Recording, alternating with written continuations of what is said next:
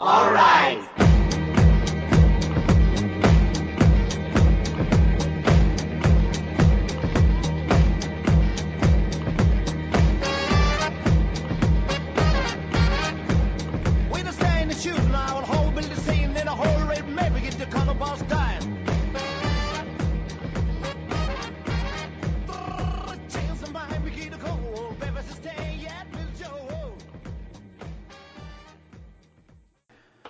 Right, it's the uh, Chance Gaming Podcast. It's it's been a while. It has, but you know we're back.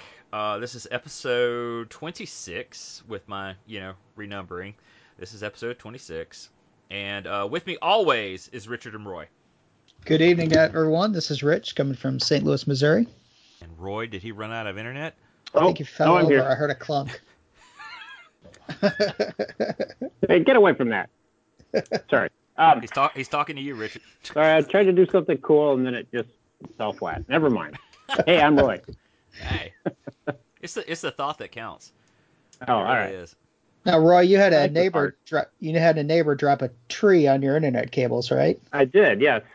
So, uh, uh, yeah, he trimmed the tree and my uh, coax r- that runs from my house to the wire on the pole was in amongst the tree, and and uh, uh, my kids had to interact with each other all weekend. Oh man. terrible. They were like, Oh. "Oh no, the Wi-Fi is down." We're we're out of uh what what do you call it um minute not it's not minutes what are you out of on your phone where you don't get the internet anymore your you, Gigs, you- yes your yeah bandwidth. Yeah. the bandwidth yeah So did you get your kids like pilgrim hats and cook out of a big iron pot in the middle of the fire going and everything? I just I threw a bunch of knives in the middle of the floor. and Just said, just go at it. you know that reminds me uh apparently it's it's a growing thing across the nation because it's finally coming to Mississippi in another month or so um axe throwing oh yeah, that's there's. I know I have friends that have done here and did that here in St. Louis. I haven't Yeah, done it, but yeah, it's a thing. It's it's like a franchise, you know. You open an axe throwing place. I mean, I can't imagine what your freaking uh, uh, uh insurance would be, but uh, yeah, it's that's the thing. I would totally, You know totally. Do what's that. even more edgy is axe catching. you you got to be deft there so that you don't uh, lose a few digits. Um, try- we actually have a sponsor for for this show, if you can believe that.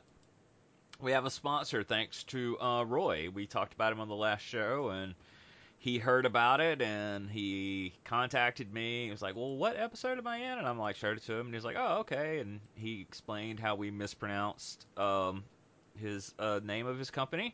And, uh, you know, I'm like, "Well, we we I do that all the time."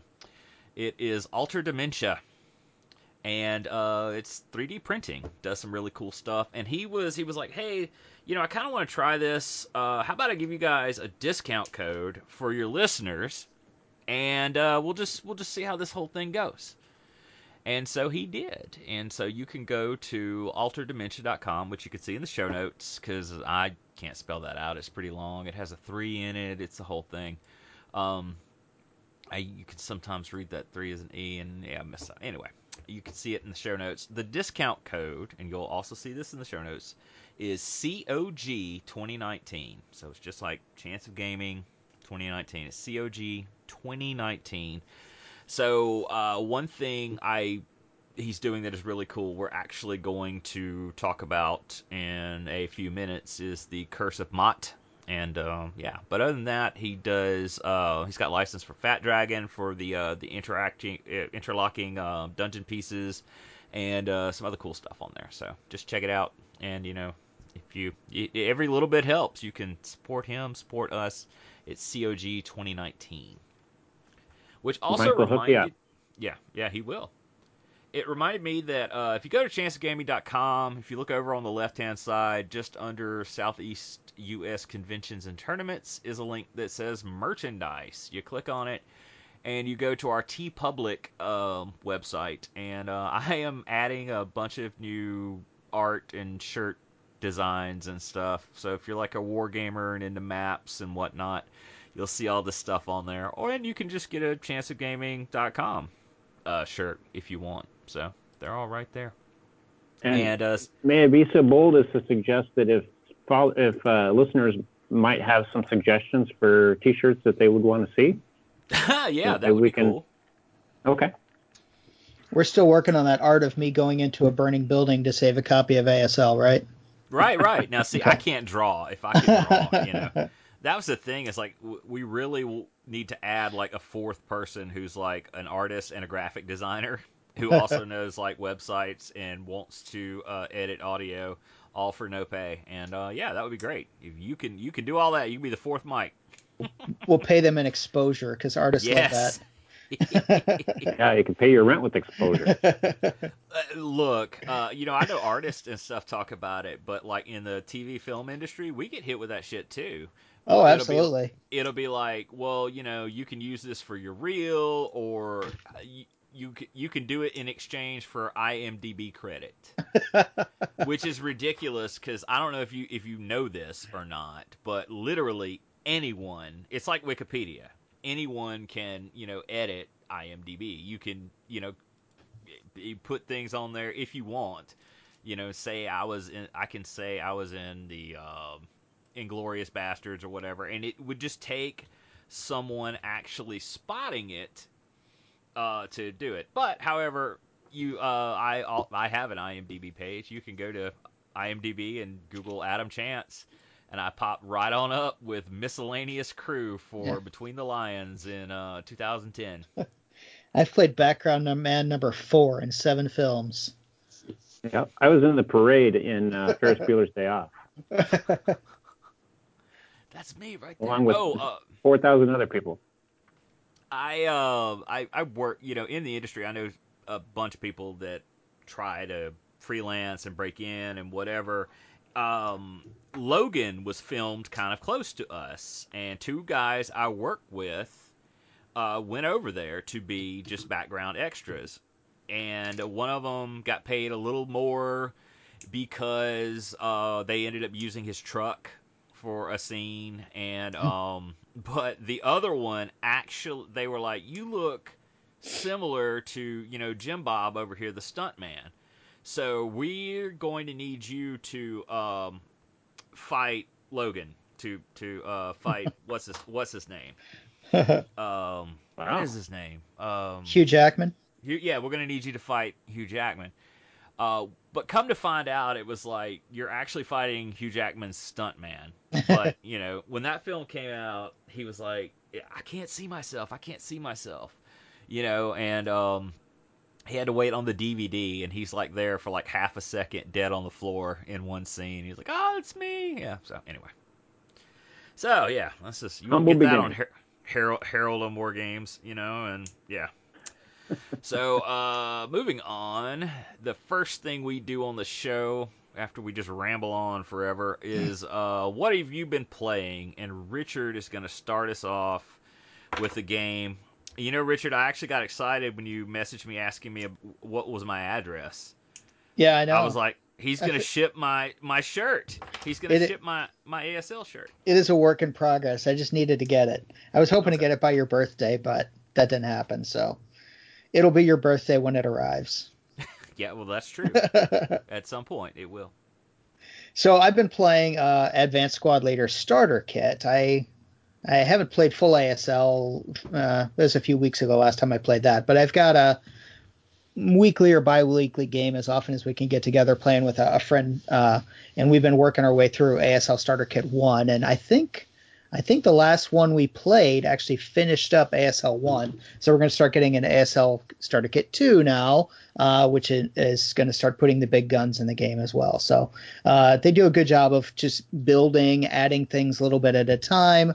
Uh, so we'll get ASL Starter Kit 2 adds guns, ASL Starter Kit 3 adds vehicles, and then 4, which isn't out yet, but it's coming this year, is going to add PTO or Pacific Theater of Operations rules as well. So been going through ASL Starter Kit 1, and I think we finished it up. We're having a good time with that.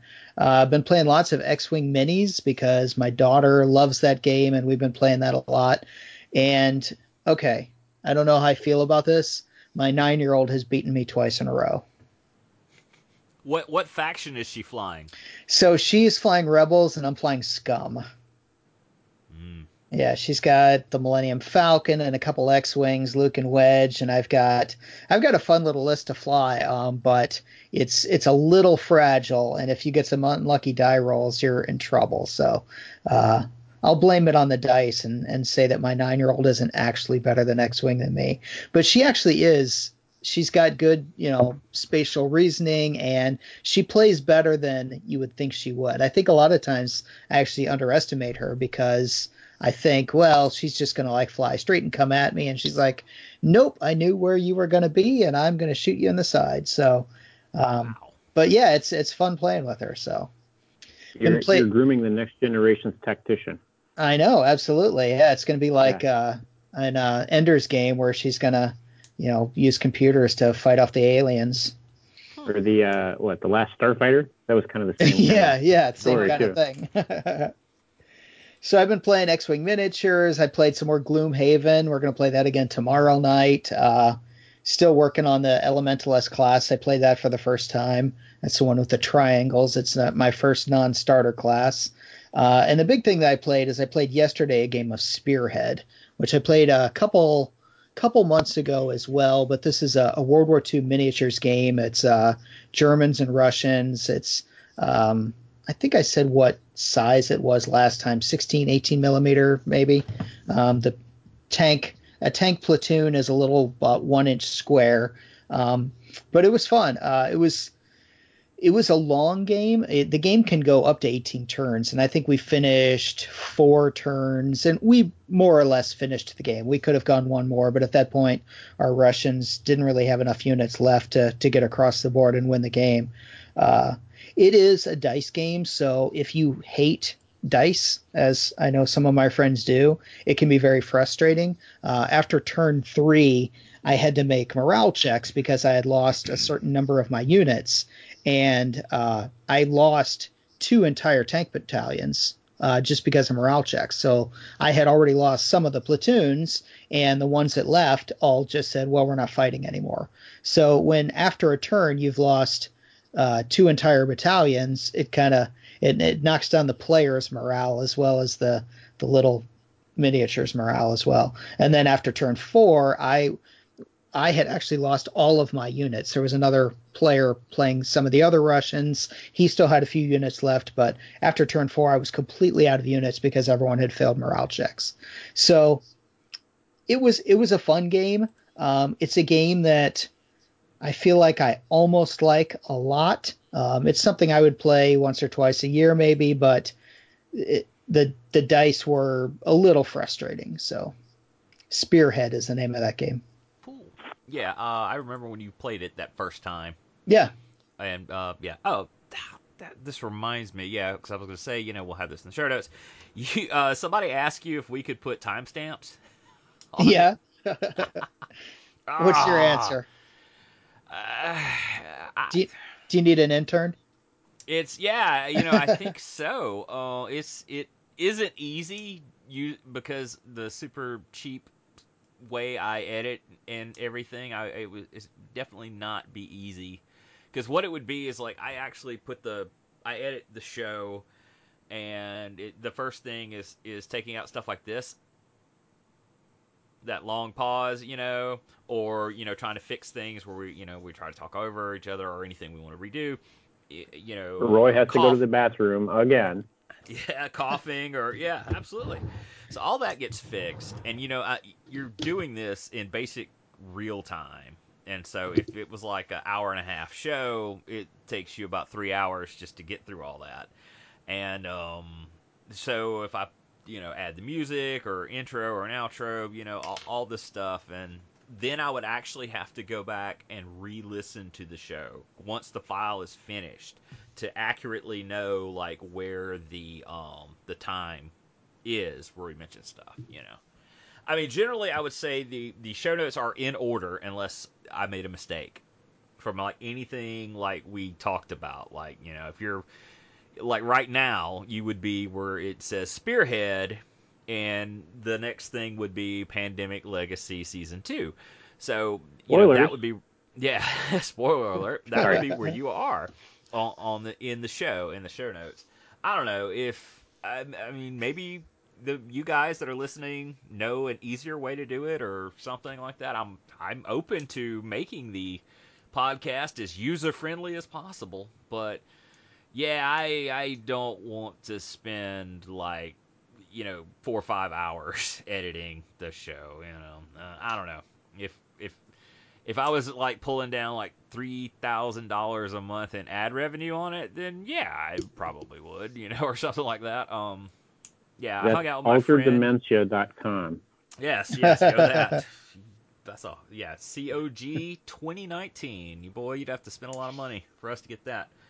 But uh, I hung out this past weekend with my friend who has a For Realsies podcast, and not only like his equipment, how he edits, all that stuff is so vastly different, but he makes a living on his podcast. So you know his advertisers, you know, and, and all that stuff that that pays all his bills. And so yeah, it's he's got better equipment and spends a lot more time on it. So And that friend's Uh, name is I don't want. I don't I don't want to uh, you know drop name drop. Not that you know not that Oh. he needs a plug from me, but I don't want to be that guy that's like oh you know just look he says he knows this dude nah nah nah. And uh, yeah, I mean it's it's no game it's not a gaming podcast anyway. It's it's a psychology podcast, and yeah, Uh-huh. it's weird. You got that cult following, and yeah, you just kind of blow up. Just go from there. Um, yeah, and he built that from like the ground up. It started, you know, with we talked about earlier about you know having if you had guys that have like six listeners, and you know just started from there and just kind of blew up uh, over Well- several years. We're we're trying to get as as big as Kylie Jenner. So That's true. uh, yeah, that would be awesome.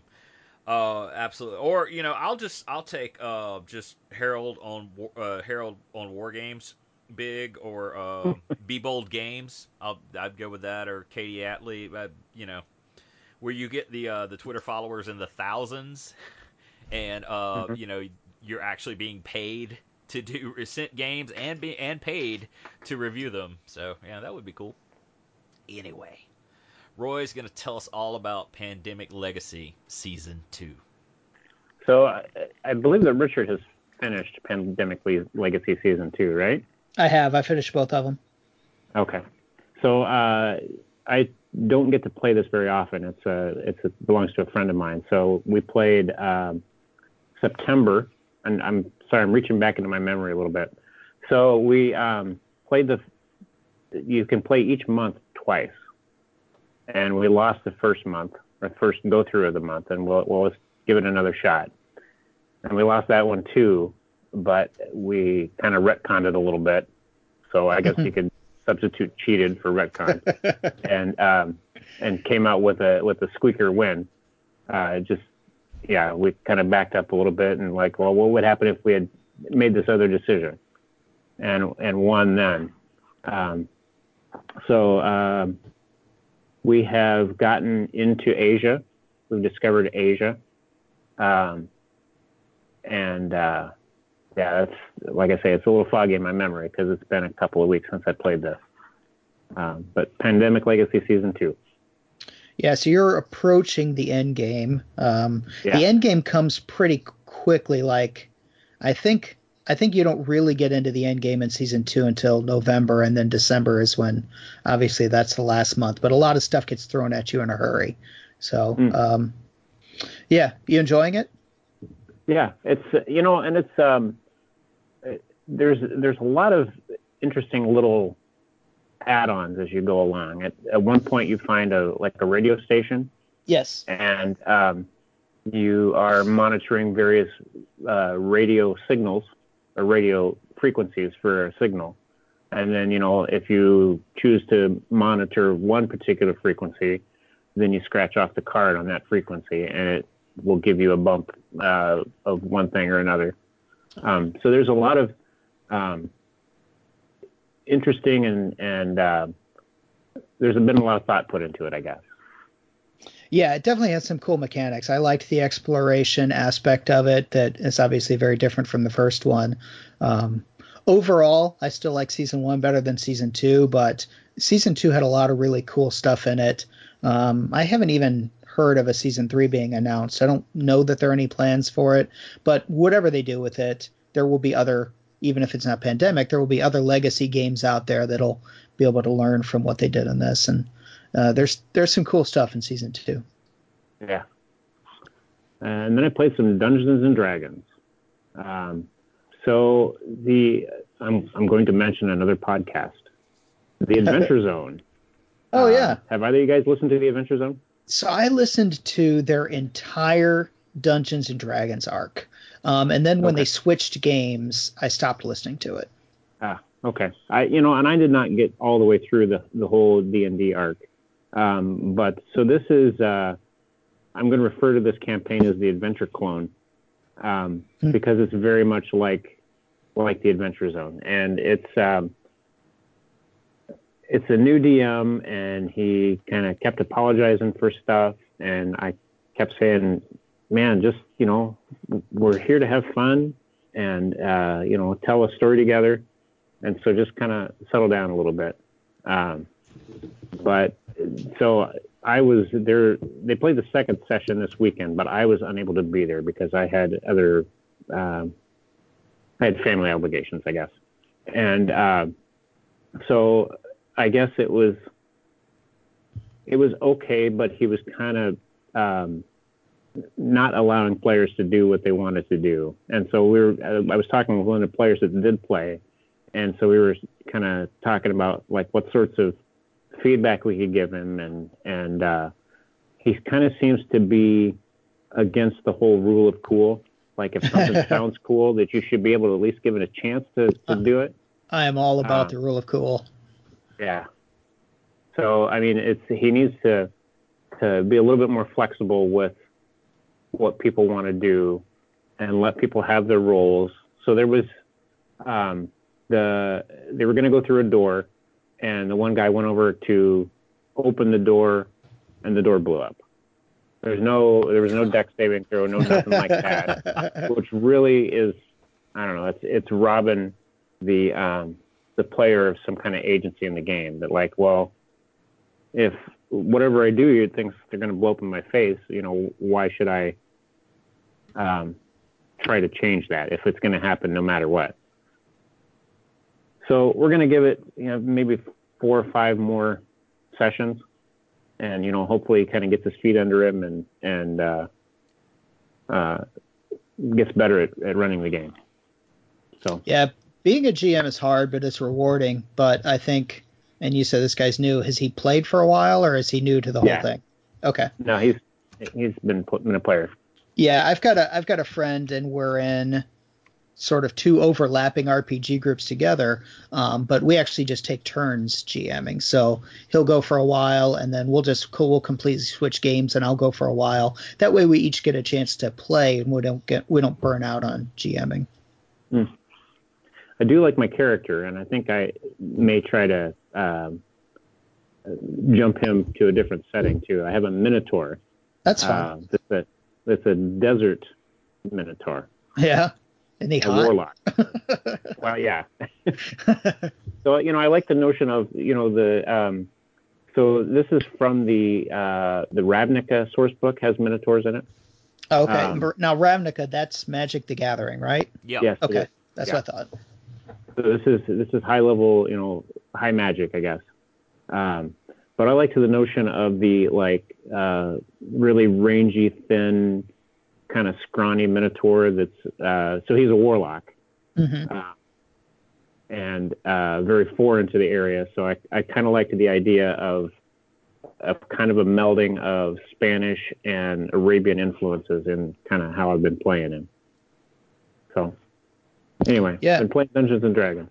I actually played D and D last week too, and um, it was kind of a. We were supposed to play Star Wars RPG, and then we had a few people not make it. We ended up being down to three players out of a party of five plus the GM. So we decided to just the three of us already had a D and D game going, and the one guy said, "Well, how about I'll just do you two playing D and D?" So we did that. Um, our normal D and D party is three. Two of us were there, so we went on kind of like a side mission.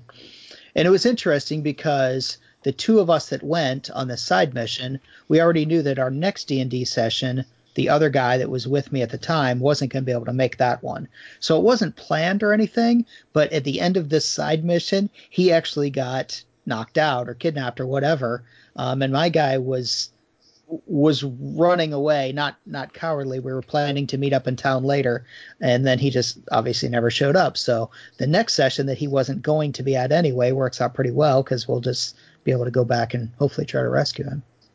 Mm-hmm. But I'll have to make sure that I'm at the, planning on being at the session after that. Otherwise, I'll be the one getting knocked out. and so then uh, finally, I played, and I've talked about this before. We got this for Christmas Snow White and the Seven Dwarfs, a gemstone mining game. Uh, so this is a pressure luck game where you're drawing stones out of a bag, and there's um, there's different values of stone in there, but there's also plenty of obsidian. And so on your turn, you pull a stone out and you put it on your card. So that's a stone that you've mined. If you draw two obsidian, so if you draw on one turn, you pull an obsidian out, that's um, you're almost had an injury and been forced to leave the mine. So the obsidian goes on your card, and if it comes back around you around to you, you pull out another obsidian, then you've had an injury, and then you need to leave. Um, so it's it's pressure luck, and that you're pulling all these stones out, and so you look around the table, and you see, okay, well there's there's a lot of colored stones out, and there's not that many obsidian stones that are out yet. So the chances of me pulling an obsidian go up and up and up as the game goes along. Um, so it plays over seven turns, seven days, uh, and each day there's a different uh, combination of stones that you get a bonus for. And then if you turn in like uh, four different ones, that's worth seven points for the day, or five different ones is worth 12 points for the day. Um, and then uh, the so like it goes from I believe topaz, which is worth two points, up to a diamond, but there's only three diamonds or two or three diamonds in the bag, and the diamond is worth like 12 points. Um, so it's it's light and fun. And um, when we got it for Christmas, uh, all my whole family played. So we had five a five player player game. Um, you also have a hand of cards that you can do stuff with. So you can force somebody else to pull a gem or something like that. So that is uh, Snow White and the Seven Dwarfs. What's that? Who makes that game? Oh, good grief! Uh, I think that's oh. USAopoly. I think. Um, I'm gonna click on it real quick. I was just curious. There's a re-implement of the quartz game, which I'm not familiar uh, with, but me neither. Yeah, it's USAopoly. Yeah. Okay. I'm always curious as to like you know who gets the uh, uh, Disney licensing. You know, I mm-hmm. see Be Bold Games actually did a thing on that too. We were talking about them a while ago. Okay, cool. Yeah. Um, and so that's what I've been playing. All right, cool. The next part of our podcast is What's on Your Radar?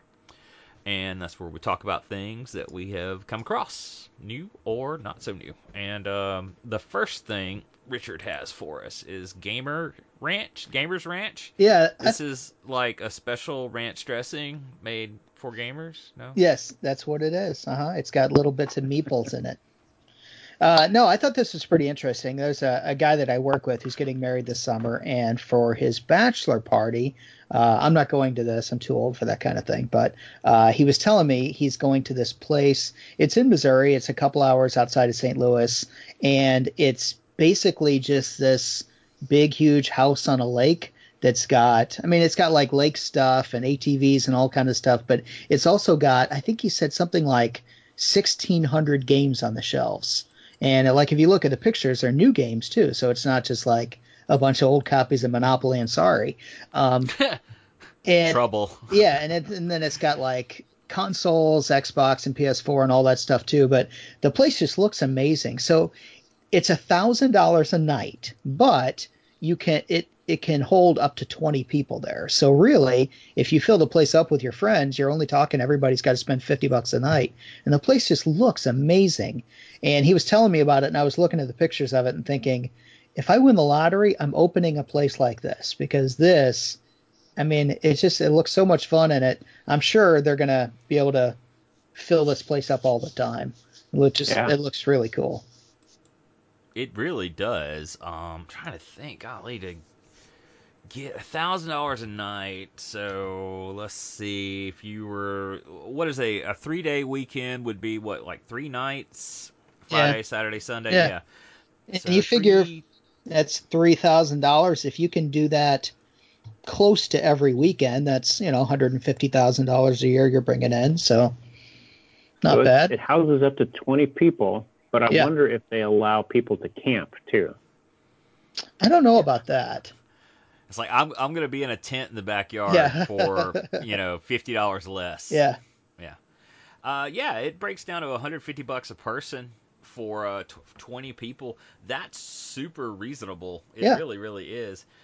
the only problem though is like um like you get into like families, you know. So if I'm bringing my a family of four, you know, I those guys aren't all, you know, all all of my family isn't chipping in. I'm having to pay for the whole thing. Yeah. 600 yeah, bucks you for do- you.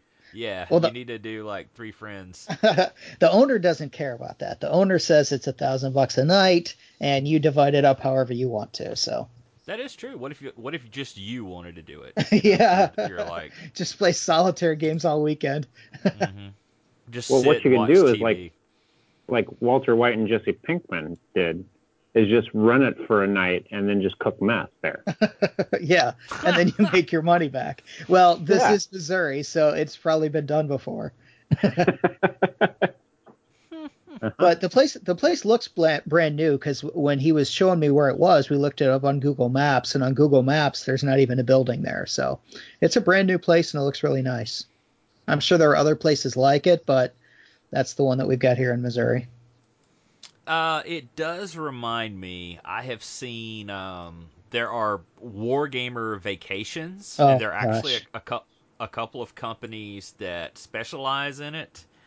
Uh, they're all they're European, but it's like centered around like okay, we're going to tour the D-Day battlefield, and then we're going to play D-Day games. You know, all all the next day and whatever. I've seen a couple people talk about doing that for like their bachelor party or, or whatever, or, or even somebody mentioned it on their on their honeymoon. But yeah, it's gaming vacations where like you go to like it's like a really cool isolated cabin, you know, and you just play uh, advanced squad leader all weekend, or it does have some historic context where you tour a bunch of battle sites and stuff like that, and then game.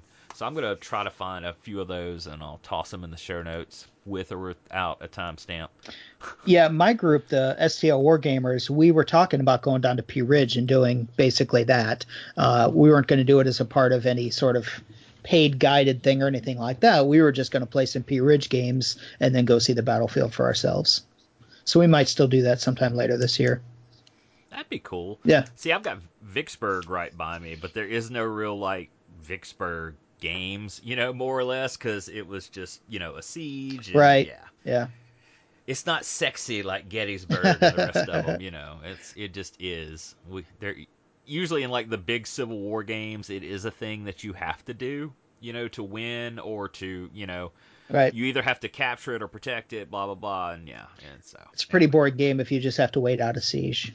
right. It's like okay, you know, somebody should do that. So you could do an abstract siege of Vicksburg. I bet you. Um, uh, what's his uh, what's his name? Tom and Mary would publish that. I'm sure You they would, yeah. There's an abstract siege of Vicksburg, but like where uh, you have to eat rats and stuff like that. So Yeah, there's a whole series of game same games called States of Siege where they do different. I know there's like a Zulus on the Ramparts one. There's even some zombie versions of it where you're, you know, um, but there are definitely a, a the States of Siege games. uh, Victory Point Games does the state Yep. States of Siege series. Yeah. that is a mouthful to say. Yeah, I've got one of them. I've got Ottoman Sunset, and it's a great solitaire game. So to as an aside, I. I oh I'm I'm just I was thinking about Gamers Ranch. So I, I see that it's located in Bland, Missouri. so I, I was reminded that um, the towns of Boring, Oregon, dull Scotland, and bland Australia have kind of formed a triad of uh, of mundan- mundanity.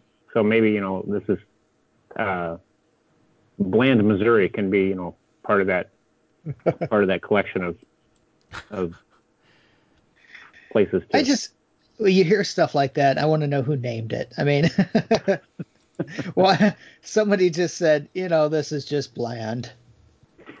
is there is there like an exciting Missouri? Is that on the opposite of bland? There's exciting, or is there a sexy, or yeah? Exciting Missouri would be North St. Louis, but it's exciting for all the wrong reasons.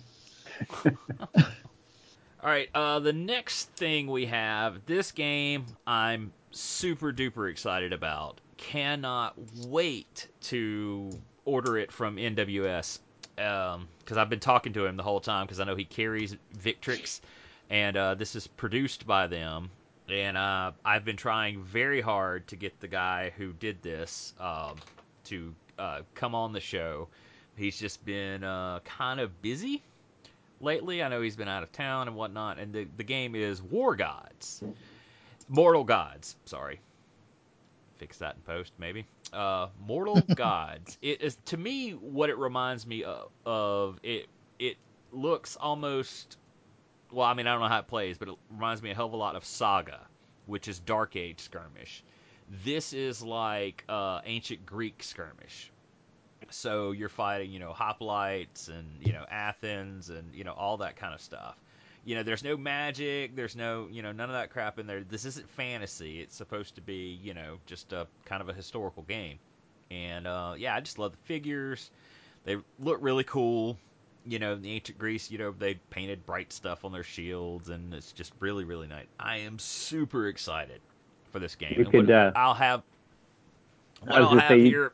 you could re uh, redo or replay Thermopylae and the Spartan. That's true.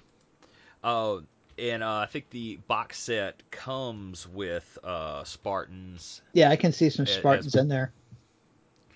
And uh, it's uh, from War Banner Incorporated, which they also do a couple of other games. Let's see, War Banner Inc. That's another thing I edit out is the live googling. Well, I do sometimes, not not necessarily all the time, but yeah. Oh yeah, they were they're mainly known for um, Blood on the Aventine, uh, Gangs of Rome, which was just kind of a skirmish game of you know of, of just Roman thugs or whatever, you know, kind of like in the movie. I- I'm sorry, in the series Rome, you know, it's those guys just running around, and uh, the terrain and stuff they have it is really neat. So, but this they pushed way out, and uh, some of these are plastic, some of these are resin, and they're all in one bundle deal. It's 132 US. Um, this is what I want to get from NWS, which hopefully will put it at 100 or so you get hoplites, slingers, and a peltat, peltast, whatever that is. Um, and I, in talking about all this stuff, I am reminded of uh, the author who's very active on Twitter. Is it Michael Cole that just put out? Um, it, no, sorry, Michael Cole is the WWE uh, announcer guy, but this guy, uh, he Armored Saint is his book. It's a fantasy novel. Okay. I Okay. haven't heard of that. And do, do, do, do, Armored Saint. Oh my gosh, there's apparently a band named Armored Saint. so let me uh the Armored Saint, Myke Cole. M Y K E Cole. Anyway. Uh he put out Legion versus Phalanx. Yes. I know. I'm, I'm yeah. I'm I'm waiting on this dumb thing to load. Anyway, You're just making more work So- for yourself Yeah. for the editing. I'm I'm working. Uh, now see, this is why I, you know I, I can't. Yeah, I, I would be like five hours doing it. anyway, Legion versus Phalanx is by Myke Cole, M Y K E Cole. It's put out by uh, Osprey and some other ones, and it just it's his specialty is like ancient war, ancient game, uh, not even ancient warfare.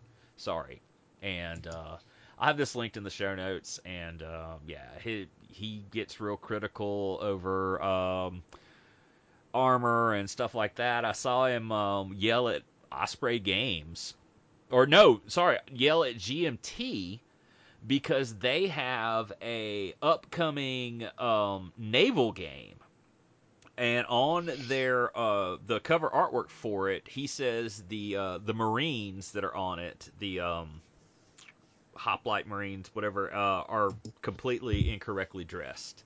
From like their helmet to you know their weapons are all is all incorrect. so I was like, wow, okay, that's interesting. Does remind me, uh, I got a copy of War Galley in today. If you're familiar with that, Richard. I've heard of it. Yeah. It's GMT. Uh, it's their battles of history or whatever. Blah blah blah. Great battles of history. Yeah. Yeah, yeah, yeah. So, eh, I've heard good things about that whole series. I've seen some other not not not War Galley, but some of the uh, some of the land based GBOH games. I've seen pictures of them and looks pretty good. That's a perfect segue for you to take us into the next war series. Yeah, so from Ancients to Next War.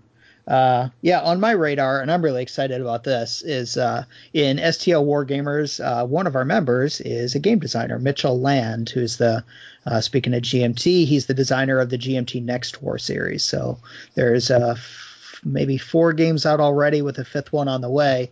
Um, and this Saturday is our monthly gaming day, and Mitch is going to teach us all how to play the Next War series. So we're going to play Next War India Pakistan, which, uh, if you've been following the news, you know could be current yeah, it's current about events. to happen yeah. for real. Yeah. Yeah. so uh, we're going to be playing the loose nukes scenario. So I really hope that that's not going to be news the next week. Um, but I- I'm really looking forward to that.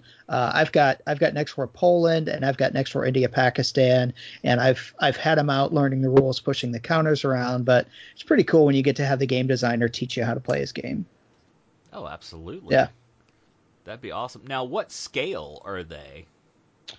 Uh, I guess I'd probably call that operational scale.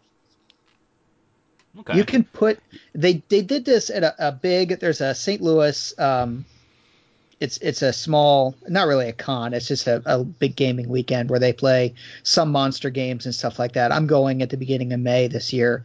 Um, but last year, from what I heard, they took maybe three or four of the next war games and put them together to make a, a huge monster uh, game. World War Three. Yeah, exactly. And and now actually with the next game, Next War Vietnam coming out, you can do the entire uh, Asian sphere because you've got India, Pakistan, Korea, Vietnam, and Hong Kong. Maybe I can't remember what the last one was. Um, but you know, you've got enough to do the entire Asian theater. So, that's really cool. but yeah, the indi- individual games, I guess I'd call that operational scale. You've got, like I said, those ones that I just mentioned, and Poland is the other one. All right. Well, um, yeah, I, I, I was reminded of Next War. I, I was more familiar with Next War Poland, but when all the the whole India Pakistan thing started kicking off, Yeah. I, w- I was like, oh, okay, um, yeah, that's that's that game, and it did make me wonder. I kind of wanted to do an Ask Reddit thing with like, hey, um, what's it like living in one, you know one of these countries that we war game as possibly being the next World War Three? Yeah. You know, And and then I mean, uh, in a similar vein, my question would be, it, it's obviously not something that you ever want to see happen, but if it happened, it'd be interesting to ask Mitch, how how how close were you to being right in the way it went down? yeah. So I, I mean, can you imagine, like, you know, it just next war, India, Pakistan. Yeah. Like you pull you pull out that map and you're like, oh, that's my hometown right over there. yeah, Where they have this, you know, battalion of tanks, yeah. you know, quartered. Yeah, I don't know, man. That's just it's really, really, really odd. But uh, and I know- you know, it's There's a lot of Here the- wargamers that only like to play ancient games because they just they don't. I mean, there's still plenty of World War II veterans around. They just they don't want to play anything that is still affecting living people. So Yeah, uh, the local guys is that way, and I guess it's just it could just be a little too real. I mean that that is so strange. Can you imagine being a vet like? I guess of really anything, and like walking by, walking into a game store, and there's some chubby teenagers over there. You know, uh, do, they're playing the battle you were at. Yeah. You know, be it be it Fallujah or you know the song. Well, not the song, Yeah. but um, you know, Yeah, D uh, D Day or what D Day, yeah. yeah, or Saigon or whatever. Yeah, it's I, it's got to be it's got to be so surreal, you know. Um, and I know when like the uh, the the the Iraq kerfluffle Yeah. that's been going on Yeah, when- forever. When Labyrinth and Distant Plain came out, there was a lot of people saying you can't make games about this. This is still going on. Yeah. Uh, just seeing, you know, I was very interested to read like books when it first started. It's like, wow, okay, I'm watching the invasion live on CNN. And um like, you know, one day I'm going to be able to read about this battle. You know, some guy's biography, you know, this is his whole thing where he went through it and yeah, it's just wow, so surreal where we are. But yeah, uh, I yeah, I'd, I'd be interested to play the Polish one. That was the one I was interested in, and I guess India, Pakistan as well. I could learn more about it. Yeah. I guess it's it'll be in the um, what is that disputed region? The uh, Kashmir. Kashmir, yeah. Right. Yeah, Kashmir. Kashmir, not the um cool Led Zeppelin song, but you know whatever. All right. In uh, lighter news, Yeah, much Roy's lighter. Gonna, Roy's going to tell us about Curse of Mort, Mo- of Curse Curse of I've been Moat? calling it moat, but Yeah, mott sounds good too. Curse of Mott. Yes. So our good friends over at Alter Dementia, that's A L T E R 3 D I M E N S Y A, uh, have a game for me to uh, uh, do a review of, and I don't, I do not have it in hand yet. Um, so probably by the next episode, I'll have, uh, you know, give it a run through and I'll give it a little review. So this is a cooperative game. It's a uh, 3D printed. It's a D6 modular quest game. Um, it features 32 millimeter scale character miniatures and a series of modular 6 millimeter scale hexagonal terrain tiles. So you, I guess, build the board, set it all up, and then it's a, it's a co-op game. Um, I don't know really anything about it thus far, but uh, Mike Sheridan from Alter Dimension Dementia is going to uh, uh, let me, you know, give it a shot. So you said it, for that it- it's 3D printed, so he's doing the 3D printing and then send it out, or Yeah. because you don't have a 3D printer, right? No, no. Okay. So it, the uh, the game is well, okay. So the the the files to print it and the rule set are available from Ill-Gotten Games. Um, so he is, yeah, he's just doing the printing of it. So he's charging for the physical copy of it. Okay. So, and so I'm now, going if to. I wanted, oh yeah. I was gonna say if I wanted to buy a copy of this game, but I needed a 20% discount on it, how would I do that? I believe that's COG 2019 at alterdementia.com. Right. Enter that code in, and wow, you get 20% off that game. So yeah, 20% off of 50 bucks is what 10? It's like 40 Uh, dollars. yeah. So 40 bucks. Good. Get a, get a lot of Okay. stuff. Yeah. So uh, I'm going to review this, or I'm going to give it a play uh, at. Uh, I think this coming weekend I have a um, little convention I'm going to, and that's uh, it's called 36 Hours of Gaming, and it's at Hope College, and there is a math professor by by the name of Aaron Cinzori, and I have not like asked his permission to to drop his email on on the podcast, but you know he's he gets paid for. Uh, people coming to play games. So I'm just going to take a take a gamble here. Is this lo- Um, is this local for you? Yes. Okay. Yeah. So uh, he just he rents a. Uh, it's during spring break, so he rents some rooms uh, at the local college, and people bring their games and and people play. So it's it's very low key, very informal. Um, so if you're interested in attending, you can email cinzori at hope.edu, and that's C I N Z O R I. Um, and so it'd be great to see some listeners. Yeah.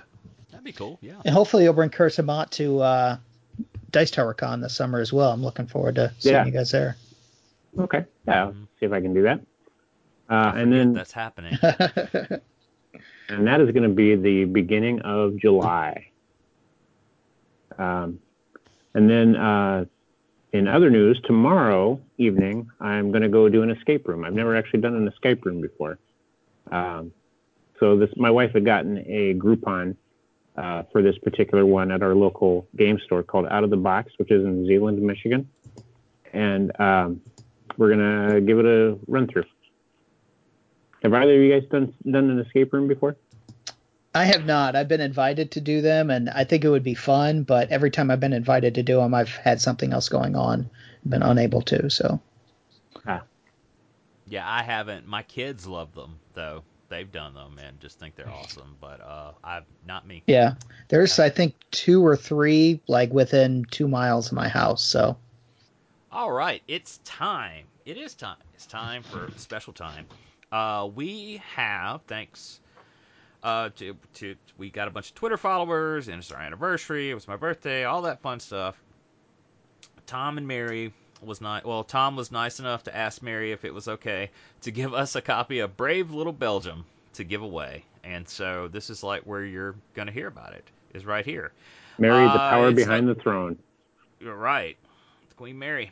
And uh, so, if you're interested in winning a brand new copy of Brave Little Belgium um, from Hollandspiele, if you will just uh, send me an email at chanceofgaming at gmail.com. Chanceofgaming at gmail.com. Just with Brave Little Belgium as the subject and tell me you want to win it or whatever.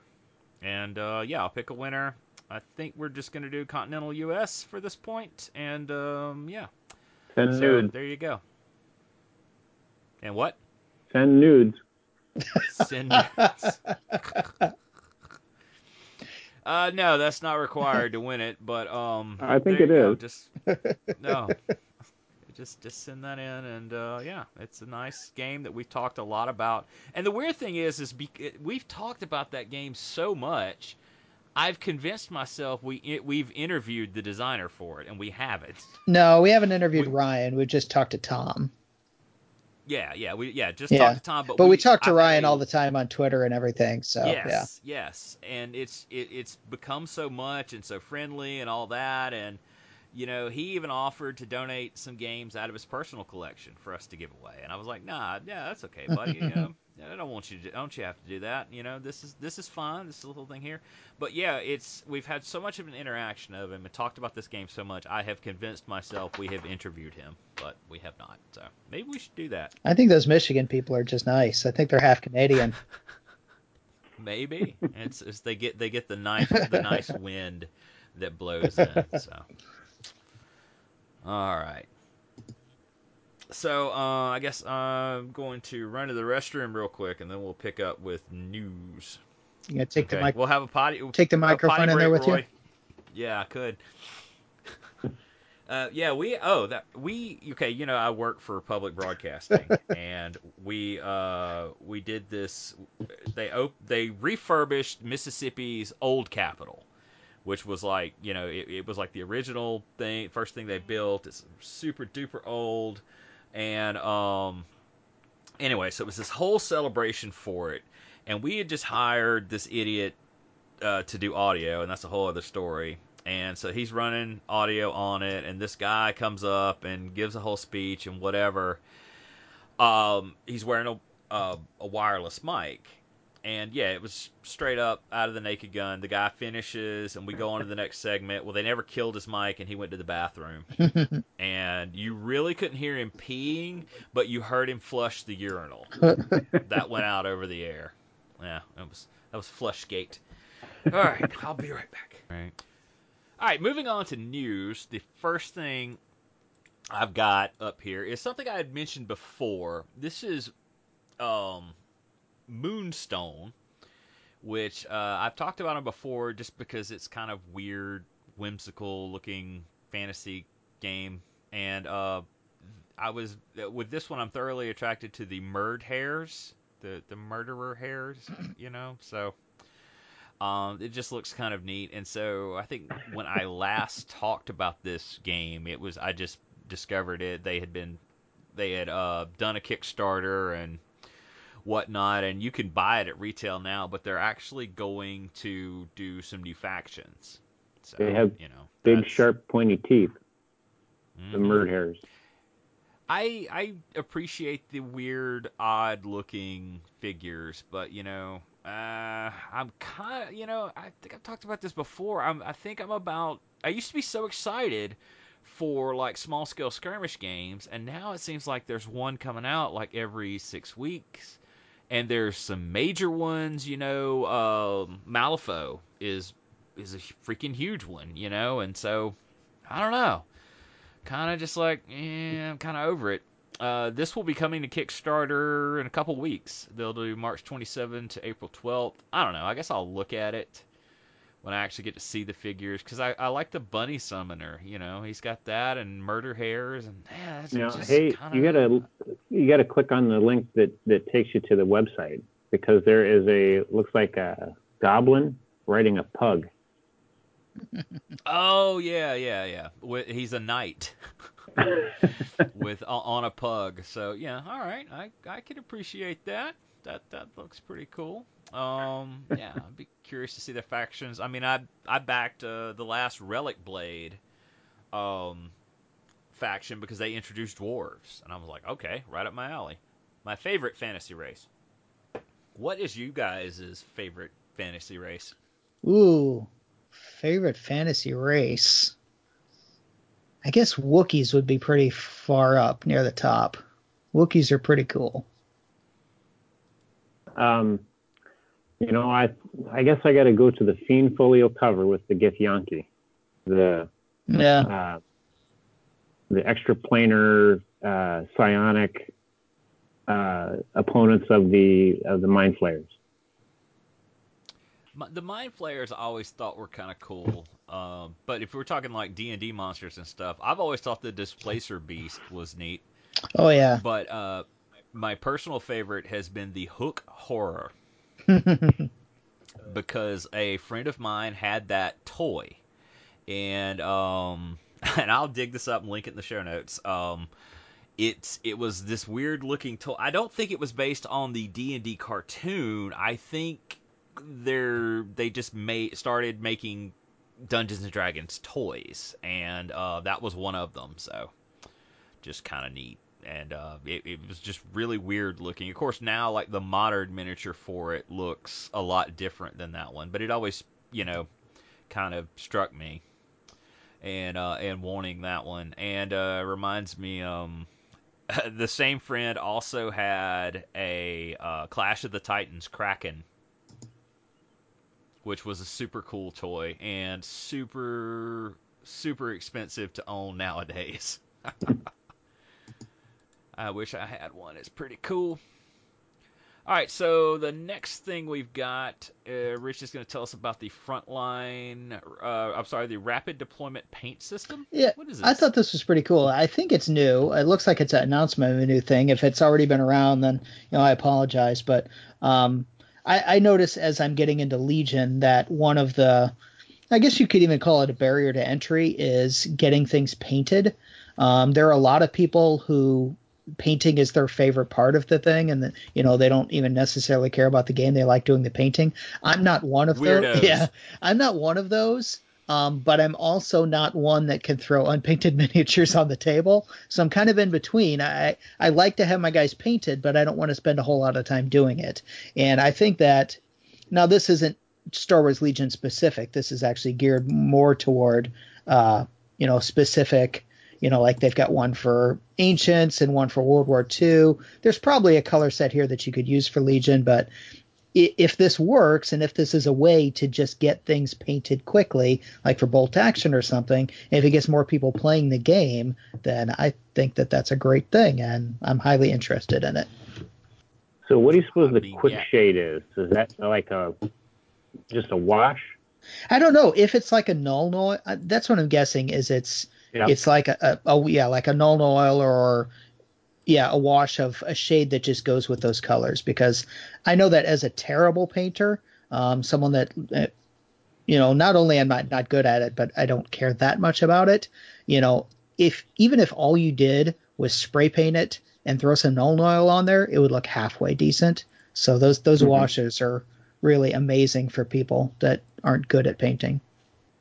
So, Yeah, have you I- heard of I've the heard dip the method? kids- I'm sorry. Go ahead. Oh, I was just saying I, I've heard the kids talk about Nuln oil Yeah. a lot. I thought I thought it was a new drug. it is. It's for painters. It it makes your uh, your guys look better. It's really good for stuff like stormtroopers that you know you can just paint the whole thing white and the Nuln oil will get in the tiny little cracks and everything and and pick up the the details that you I otherwise could not get. So, have you guys heard of the dip method of painting things? So, I have like, heard I think heard of it, but I don't know what it is. I've heard that that's I believe you actually use like like uh, wood stain okay. of a you know of a particular color. So you, I think you paint it brighter than what you want, and then um, and just block it in like it says here, Mhm. and then just dip it in this in the the stain and just let it dry. Hmm. So I don't. Yeah, I've It never actually like done I- it before. I'm sorry. What's that? It seems it seems like I've heard of it that somebody uh, at my old club used to do that because it, it- you reminded me because it's yeah you, I always thought it was unusual that you use like wood stain. Mhm. It's you paint you kind of paint the figure kind of like more or less just the base colors and then you dip it in this and just you know set it down let it dry and there you go it's done. And it seemed like Seemed like I'd seen a Tyranid army that had been painted that way. Yeah, sometimes those colors mix in really interesting ways. I was watching, I think it was a Sarastro video from Imperial Assault where he was showing how to paint uh, C3PO, and I think he he painted him silver, and then put like a red wash on him, and he came out gold. And I don't know how it happened, but it, it looked really cool. Mhm. I'll look that up yeah because I could do a Tyranid army that way but uh, I'd have to put it all together no no no stop no, don't need that. yeah, see, I'm just, Just trying to get you to buy more stuff. I know. I just got some Eldar flyers in today. Fi- finally, uh, I you know I'm gonna do a like three of them are like 500 points. So I'm like, all right, there you go. That's that's my air wing. I'm gonna start with this. Anyway, move, uh, speaking of and moving on to the next thing we had is the uh, I'm always fascinated by ICV2's coverage of the um top five non-collectible miniature games, and they kind of put these things out quarterly because I was always, always fascinated by just how dominant X-wing was dur- eh, during the 1.0 heyday, um, even beating out 40k a lot of the times. Uh, but now, currently, where we're sitting at, these are this reflects sales in the fall of 2018, and they are based on interviews with retailers, distributors, and manufacturers. So number one is 40k. You know, I kind of expect that produced by Games Workshop, Warhammer 40,000. And number two is Age of Sigmar, which I'm a little surprised by, but I guess I shouldn't be. Um, Yeah, I see a lot of people playing It- that. Yeah, it, it's a lot more popular than I give it credit for, I guess. And you know, all those people that were just you know gloom and doom when they killed fantasy, that you know, it, apparently that was the best decision they've ever made because it it caused people to spend more money than ever on them. Yeah, Games Workshop knows how to make money. No doubt about that. Yeah, they do. Number three is D and D miniatures, Nolzur's marvelous miniatures. Have you guys seen any of these in the shop? I have not. That's why I'm seeing this at number three, and that that one blows me away. I've seen them uh, online. I mean, I've seen work that people have done painting them. I did not realize it was a game. I thought it was just a line of minis. Well, yeah, it is. This is Okay. uh, this it, this doesn't count. Uh, well, yeah, it does say non-collectible miniature games, but I guess it considers Dungeons and Dragons to be a miniature game of the non-collectible. I don't know. I guess. Right. Um, I, I've seen them in the shop, and they look really nice. They're just in the fact that they're all one piece. Uh, or they're just you know they're already put together and everything and they're ready for you to uh, dip them in wood stain i guess but uh, there's some really cool looking ones that i want i want the dinosaur ones for like frostgrave and stuff um, but i also look for those at like uh, toys r us you know they do those well not toys r us um, target or wherever they'll have those little pre-painted dinosaurs that kids Hey, you can find them in the dollar store That Sure, would be sure, cheaper. seven, but uh, and that that will betray, bleh, betrayal. Sorry, washed it better. But uh, I, I mean, essentially, what they're doing, I guess, is competing with Reaper. You know, Reaper puts out miniatures like this uh, around the same price point, around the same quality, and uh, yeah. Speaking of, uh, they put out a uh, an owl bear that every miniature painter on Twitter has decided to pick up and paint and show pictures of, and I want that thing because it looks cool. Yeah. Uh, Beholder's pretty Uh, popular too. Oh yeah, yeah, it is. I mean, that's that's very classic. Um, very very classic. Um, Dungeons and Dragons. When I think of D and D monsters, that that would be it. I mean, I also think of Tiamat, but you know, Tiamat, I only know really know from the cartoon. So, I forgot all about that cartoon show just now. uh huh. Oh yeah, I can I can quote the uh the intro to that line for line. Anyway. Eric Uh, number bitch. number four is X-wing, which I you know I'm not surprised that it's not number one because you know everybody bought stuff in 1.0 and they all still have it, or people bought into it on the secondary market or whatever. Yeah. And so there's just there's just not that much 2.0 stuff to buy. Right. It's it's coming out, but most people just bought the conversion kits and used their 1.0 stuff. Yeah. But I think- I, that If if they're forcing people to play hyperspace, then that's also going to force them to buy 2.0 ships. also the Clone Wars first Yeah, that the first group group of that stuff should be the end of this month. yeah, that's coming out. Is that wave 3? I think wave 3 is the next wave out, so yeah. it's whatever it is. It, it'll be the Clone Wars, Yeah. and so that that will bu- bump them up. And all right, number five, I'm surprised as hell is Star Wars Legion because as far as I know, people buy it and never play it. Well, see, That's- that's, the thing. that's It's not it's not what people are playing. It's what people are buying. And I know Star true. Wars Legion stuff is having, you know, when it when something new comes out, you have to get it right away because it's not going to be on the shelves for long. But I don't know where they're playing it because it's it's not with me. I know they're not doing it at, at my my shop either. Although new shops coming, you know, in a week or so, and um, they got delayed, and um, yeah, so you know, uh, the, there's a guy that swears up and down. He's like, I'm I'm doing Legion. I'm gonna push Legion. As soon as we get over there, I'm gonna be doing demos and blah blah blah. And yeah, I I'll believe it when I see Yeah. it. Cause and honestly, I want I've got painted rebels, and now I'm kind of wanting to do some snow troopers and stuff, and we'll yeah, and there's more good stuff coming out. So I know. We'll we'll get to that in just a second. Uh, the next thing we had is the um, Gale Force Nine is doing a cooperative survival game based on the Aliens movie.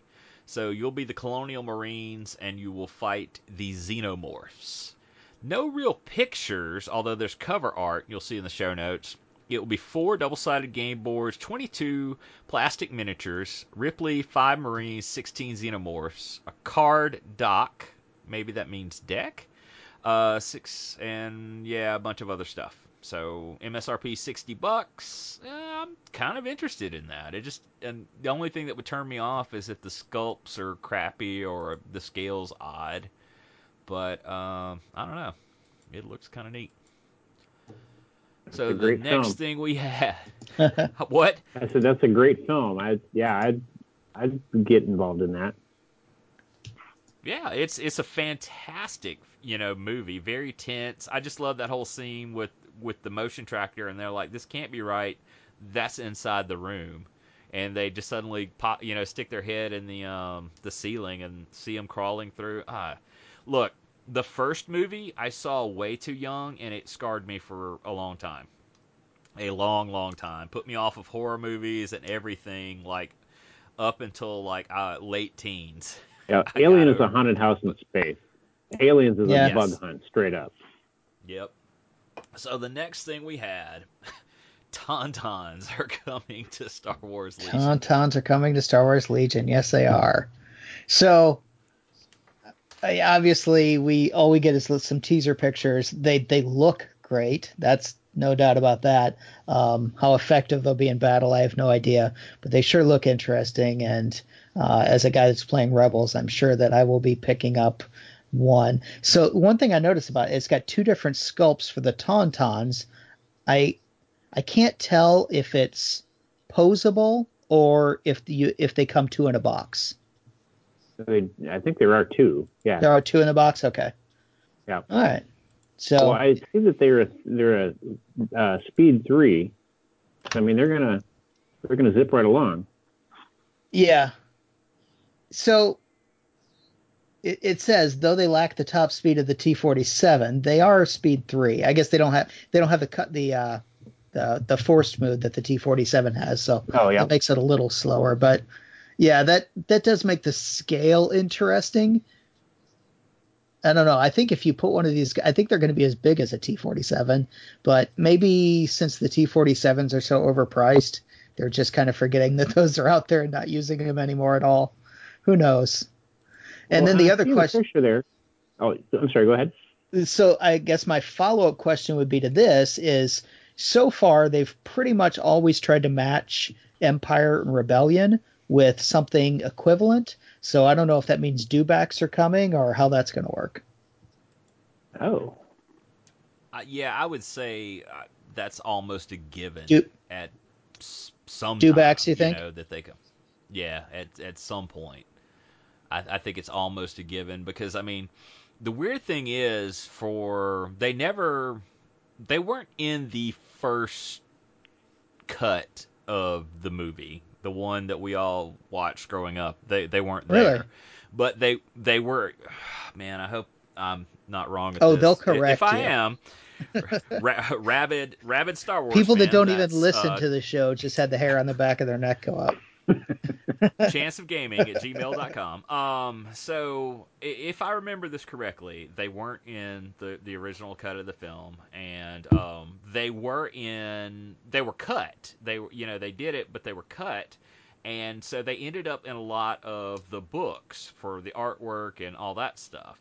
And then when the special editions came around they put them in there. Okay. you can actually see them not i don't think the original scene was restored but again you know I, i'm probably wrong but they digitally put them in in other spaces but they i mean they've always been kind of a part of star wars lore you know forever as the dewbacks but it i seem it seems to be mostly from other books and So- also uh, there should be the rebel veterans unit yeah.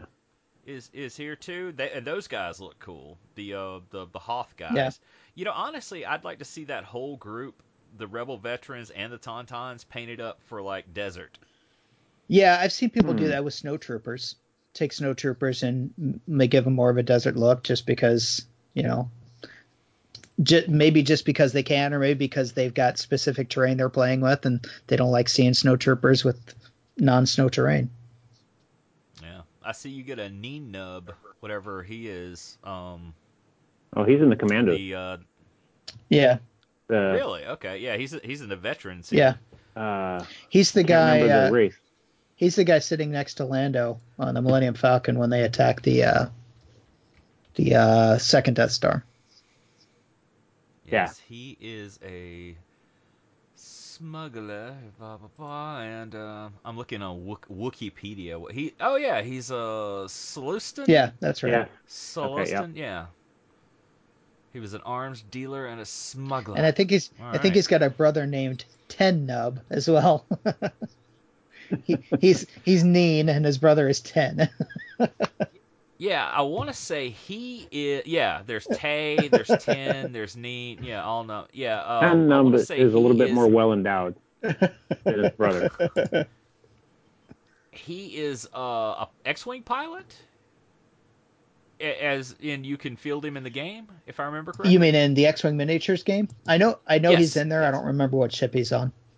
But he's definitely both of them are in the game. Yeah. All right, cool. And uh, what is this next thing you got for us, Rich? Oh, my mini report. Yeah, I've seen people talk about this. T- tell us about it, Rich. Yeah, this looks interesting. It's basically an app for your phone um, that makes making battle reports or after action reports easier. So it looks like, you know, you can take pictures of the battle, you can caption them, and it just sort of organizes and puts everything together for you. So then you can go to your famous, your favorite forum and, uh, you know, post your battle report, which are interesting. I mean, I like to read some of them for Legion and X Wing and sometimes some Hex and Counter games as well. It looks pretty cool. People are talking about it. Um, it's a Kickstarter. It's it's still got plenty of ways to go. It's got 22 days left. It has not met its goal yet. It's it's in one of those. A lot of Kickstarters either like instantly meet their goal or they never meet their goal. This looks like one of them that's kind of maybe it'll make it, maybe it won't. So it definitely looks interesting, and uh, you know, it's it's if if you like doing AARs, it looks like it would be really helpful. I do thirty nine like how hundred you do- you dollars can- left to go. Sorry. Yes.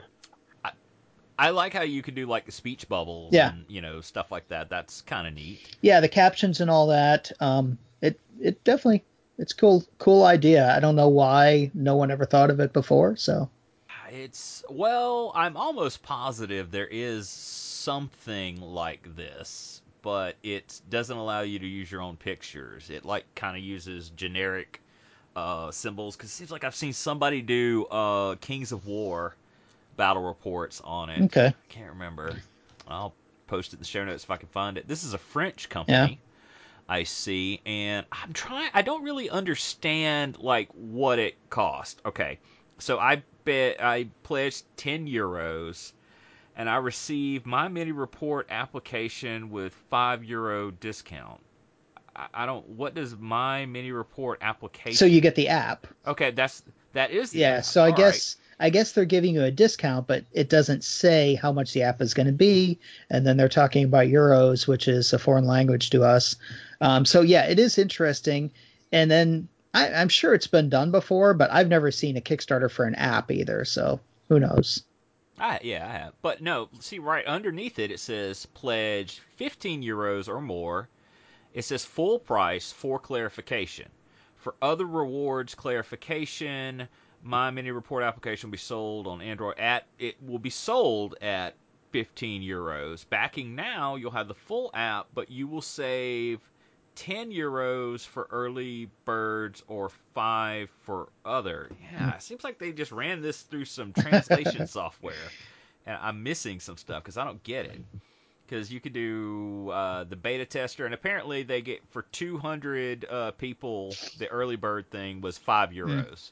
You could get get the whole app. So yeah, I think I would do that. I don't know. I thought I'm gonna hit remind me on this one, and we'll just. I thought the funniest part of it was when they showed the uh, compatible games, and that that cracked me up because I can't think of a game that would not be compatible with an app that just takes pictures and adds captions. That's true.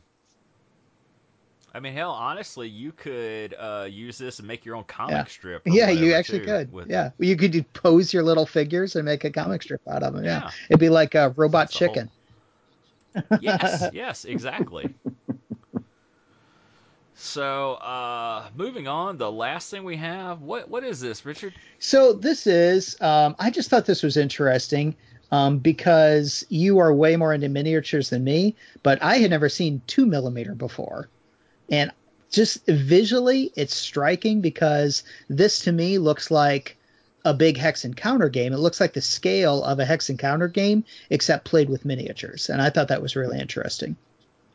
Yeah, um, I've I've kind of been down on um two millimeter gaming. It's it's it's it's growing. It really is. It's becoming a whole thing. And the way I look at it, I was like, at that scale, I mean, it's all just blobs. There's no there's no uh, detail or anything like that. I'm like, why don't you just play with counters? You Yeah, know, it- eh, and- and the only thing that I would say, the thing this m- makes this potentially more interesting than counters is specific periods of history, and I'm thinking like the 19th century. Um, you had a lot of units formed up like this, where getting them into formation was the most important part of the battle. So when you look at Napoleonics and Civil War and you know Austria-Prussian War, uh, lining your guys up was more important than what they happened when they actually started pulling the triggers. So this looks like a good way of simulating that to me. hmm. Because they are actual lines of battle rather than counters, which are a little different. True, that's very true, and um, it, it yeah, it's got it definitely has a, a look to it, but that is a very uh, upcoming, growing Yeah. uh, thing, and I think it's because of 3D printing, and that's what this this link is. Yeah, Um, for Forward March, uh, Forward March Studios, um, you know, you can download these files or pay for them or, or whatever, and um, and print out your own and like have this, and that's just kind of been it, it's just easier than people trying to sculpt it yourself. yeah, I mean, I can't imagine sculpting like two two millimeter guys. You know, it's like, oh, this little blob, yes, that's Napoleon right there, and this little blob is Wellington. and part know. of the reason that know. this one looks so good is because the table looks so good. I mean, all the trees and the buildings and the smoke on the table and the the stream running through, you know, it wouldn't look as good if you're just playing on your dining room table. So that matters too. Yeah, it does. Wow. All right. Well, I think that brings us to the end. Are we we're at the end of the show? I think we are. This is the end. That's it. Nothing else to talk about. Um. So yeah, hope you uh, enjoyed. You know, listening to us prattle on, and uh, yeah, just drop us a line at chanceofgaming at gmail.com with for your brave little Belgium giveaway. I'm here to tell you, there's usually you know most people don't really want to do it. Don't want to like, ooh, I don't want to send it. That's scary. So you know, there's a really good chance you could win this thing. Just boom. And uh, yeah, so I guess that's that's it. That's all we were going to talk about, and uh, maybe we'll come back in a week or two. Well, It took us a while this past time. yeah. Hey, uh, Yeah, don't forget but- to hit up uh, ultradementia.com and use Oh, the yeah. offer code COG, Chance of Gaming 2019, COG 2019. There you go. And order, yeah, order that um, the something of M- uh, no of imprint of Mort, Curse of Mott. Curse of Mott. Curse of Mott. Yep. Yes, we're gonna go with that. Curse of Mott. Okay. I want that. Looks cool. I mean, I really dig the little um, what you call it, the little uh, hex thing, uh, the little The hexes printed with the hexes. Yeah. Pound. Yeah, it's cool. Really cool looking. All right, so we'll see you guys next time. Good night, everyone. Good night.